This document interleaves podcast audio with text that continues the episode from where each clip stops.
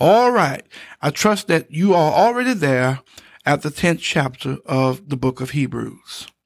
We're going to look at verses 1 through 13. For the law, having a shadow of good things to come, and not the very image of the things, can never, with those sacrifices which they offered year by year continually, make the comers thereunto perfect. For then would they have not ceased to be offered? Because that the worshippers once purged should have had no more conscience of sins. But in those sacrifices, there is a remembrance again made of sins every year. For it is not possible that the blood of bulls and of goats should take away sins. Wherefore, when he cometh into the world, he said, Sacrifice and offering thou wouldest not, but a body hast thou prepared me. In burnt offerings and sacrifices for sin thou hast had no pleasure. Then I, then said I, Lo, I come in the volume of the book. It is written of me to do thy will, O God. Above, when he said sacrifice and offering and burnt offerings and offering for sin thou wouldest not, neither hast pleasure therein, which are offered by the law. Then said he, Lo, I come to do thy will, O God. He taketh away the first, that he may establish the second. By the which will we are sanctified through the offering of the body of Jesus Christ once for all. And every priest standing daily ministering and offering oftentimes the same sacrifices which can never take away sins. But this man, after he had offered one sacrifice for sins forever, sat down on the right hand of God, from henceforth expecting till his enemies be made his footstool. Now, the offerings under the old covenant could only cover the sin, they were an atonement, but they could never take away sins. Jesus Christ was the only one who could take away the sins of the world. Verse 13 again reads, From henceforth expecting till his enemies be made his footstool. Jesus is still bringing his sheep into his fold.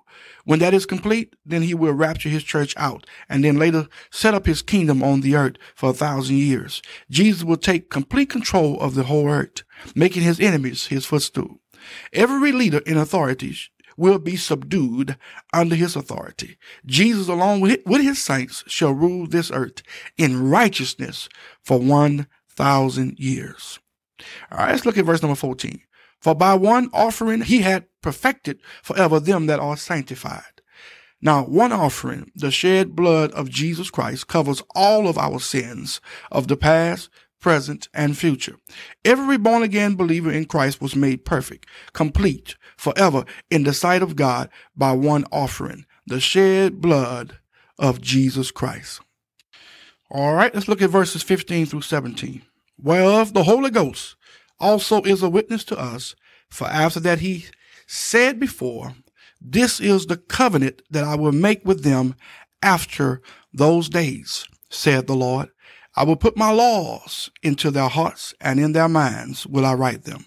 And their sins and iniquities will I remember no more. Now, this passage is a quotation from Jeremiah chapter 31 concerning God's promise to the nation of Israel. Again, keep in mind that Paul is writing this letter here to the Jewish believers. All right, look at verse 18.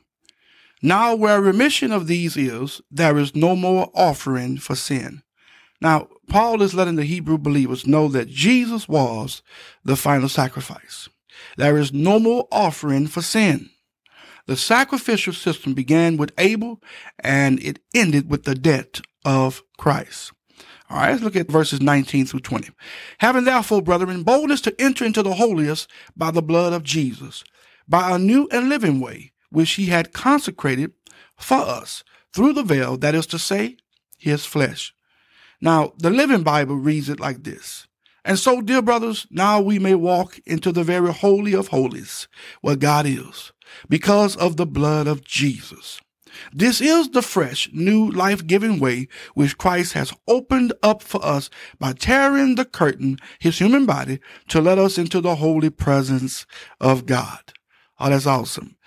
Now he says, by a new and living way the word new is from the Greek word P R O S P H A T O S P R O S P H A T O S meaning newly slain, newly slain. It speaks of the fact that Jesus has opened up for us a new and living way to God through his death upon the cross.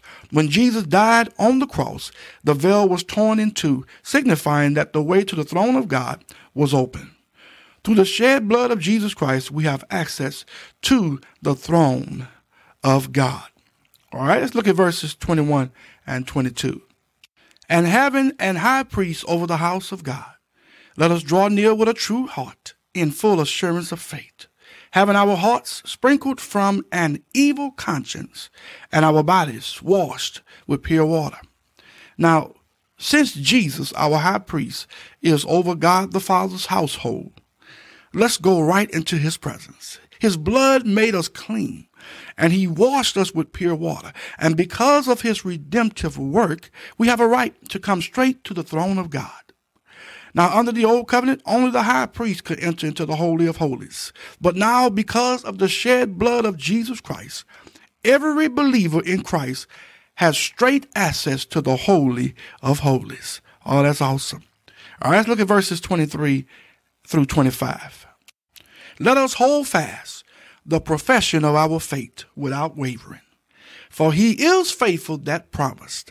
And let us consider one another to provoke unto love and to good works, not forsaking the assembling of ourselves together, as the manner of some is, but exhorting one another, and so much the more as ye see the day approaching. Now, now that Jesus has accomplished all of this for us, we have responsibilities. Number one, we have to hold fast the profession of our faith without wavering. Number two, we have to provoke one another to love and to good works.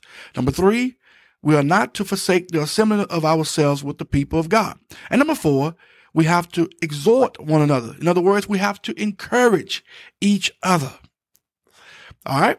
Look at verse 26. For if we sin willfully after that we have received the knowledge of the truth, there remaineth no more sacrifice for sins.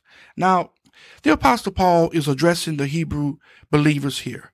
He says, if we sin willfully after that we have received the knowledge of the truth. This means to go on sinning willfully by offering up sacrifices for sin. It is an attitude toward the word of God, which God calls willful rebellion. There remains no other sacrifice for sin to those who reject the truth of Christ's death for sin. There is no other way to God the Father. The law is the thing of the past. Jesus brought about a new thing called grace. All right, let's look at verses 27 through 31. But a certain fearful looking for of judgment and fiery indignation which shall devour the adversaries. He that despised Moses' law died without mercy under two or three witnesses. Of how much sore punishment, suppose ye, shall he be thought worthy, who had trodden under foot the Son of God, and had counted the blood of the covenant, whereas he was sanctified and an unholy thing, and hath done despite unto the Spirit of grace. For we know him that hath said, Vengeance belonging unto me, I will recompense, said the Lord. And again the Lord shall judge his people. It is a fearful thing to fall into the hands of the living God. Now, this passage reveals the seriousness of rejecting the redemptive work of Christ. Everyone who refuses to believe in or to accept the redemptive work of Christ will suffer the judgment of God. Now he gives an example. He says that under Moses' law, the ones who disobeyed died without mercy by the hands of two or three witnesses. And this covenant wasn't even perfect. How much more to the person who rejects the death of Christ as the final sacrifice for sin? Vengeance is his, and he shall repay. God will not allow the people who reject what Jesus has done to get away with it. God will judge them. Woe unto the individuals who rejects the redemptive work of Christ, because it is a fearful thing to fall into the hands of the living God.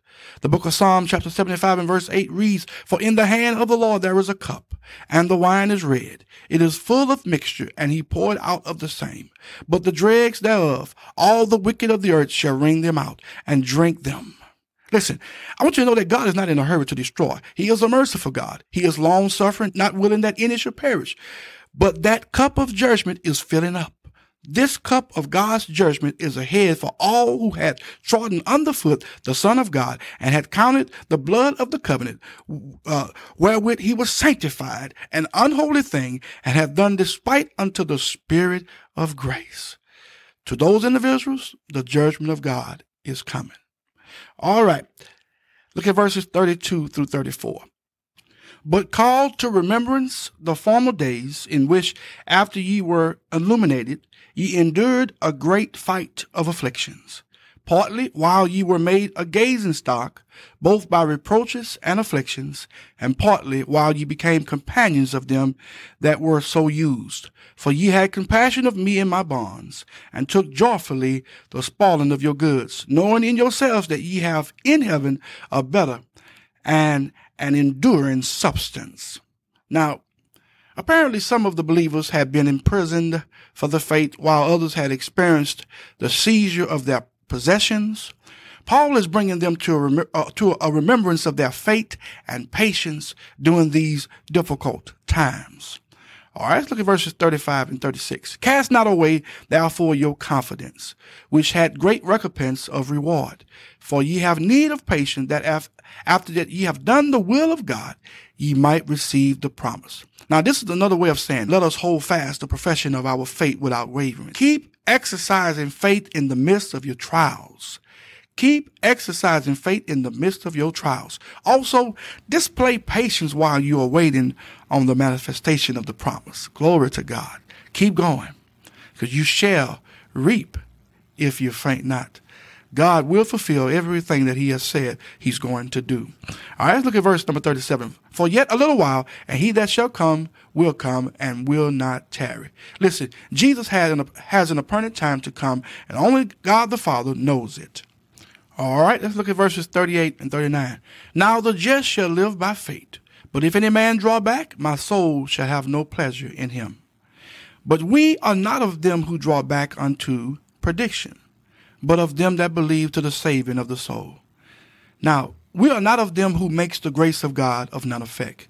We live by faith. Our whole walk is a walk of faith. We believe what God says and what he says alone. We believe in the death, burial, and resurrection of Jesus Christ. We believe that no one can come to the Father but by him.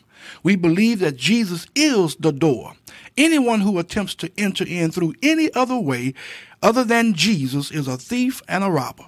We believe in the redemptive work of the Lamb of God. Whoever believes differently, God's soul has no pleasure in him. We refuse to go back to the rit- rituals of the law. We refuse to offer sacrifices of animals in the temple for sins, making the shed blood of Jesus Christ of none effect. Listen, we live by faith. We believe his report.